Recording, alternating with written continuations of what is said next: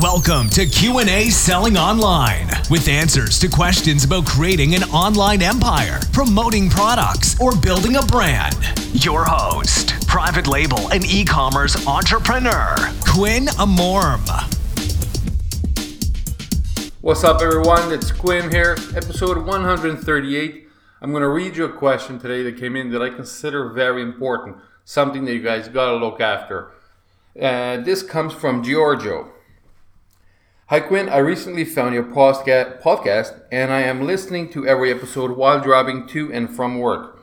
I'm a father of three, like yourself, and I recently started selling to sell on Amazon. I recently found three different products that have high sales between $50,000 and $100,000 per month. When I search on Amazon for the same product, I can't seem to find anyone else that is selling the same product. Then I did a search on Alibaba and the product is available to buy. Is this a good or a bad idea to buy a product that is doing well and only has one seller? I really appreciate your podcast and you helping people so openly. Sincerely, Giorgio. So, thank you very much for being a listener, Giorgio. It does mean a lot to me. And um, what I have to say about this is that when you find a product that's doing very well, and it only has one seller, there's two things that I think of right away. One is uh, this could be an amazing discovery. You just found, you know, a pot of gold, or this could be a product that you're not allowed to sell, meaning it could have a patent, it could have trademarks, it could have some so, sort of paperwork that will not allow you to sell this. So, what you can do is uh, do triple check that there are no patents, no patent pendings. Uh, uh, go to uspto.gov, and that's just like I said, uspto.gov, and that's where you can do patent searches. But don't stop at that. I also recommend, and when this happens to me, I get super excited, but at the same time, I'm always scared that there could be something that is going to come bite me in the ass a few months from now when now I've spent a, a ton of money into this product and marketing this product. So you don't want to spend your money unnecessarily. So what you can also do is do Google searches. For instance, uh, keywords that will describe that product, and then uh, plus the word patent. Also, uh, the brand that has that one product plus patent. You know, you don't have to put the plus sign, but uh, just do product A patent. Do a search on Google. I also search things like brand A lawsuit, terms like that. I do searches and I see what shows up. And sure enough, um, I don't know. I'm, I'm no pro at doing the patent searches at the USPTO because it seems, you know, there's some more complicated terms, and I'm not I'm not the smartest guy in the room.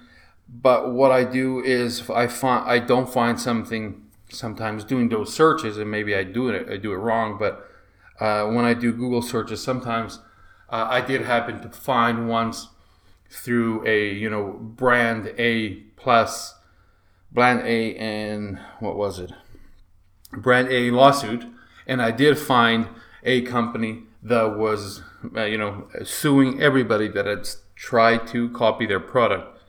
And then that, that was a couple years ago. Now that product is probably one of the most copied products out there on, on Amazon. And I guess the manufacturing always finds one way around the patent or whatever.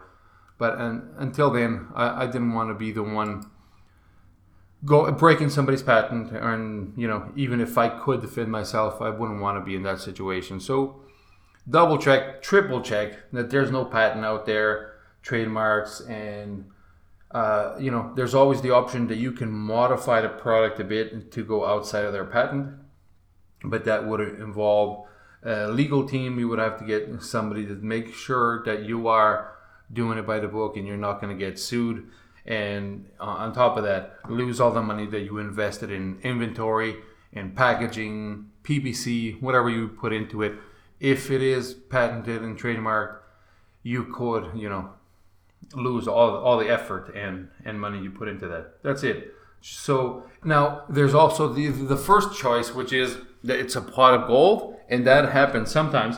I got one of those, and it was not really it wasn't really a pot of gold. It was just something that was selling uh, a fair amount. But uh, I actually was the first seller on Amazon. I found the product on Alibaba. I just thought it was cool. It would be something that I would buy. And normally I don't go, go for those products.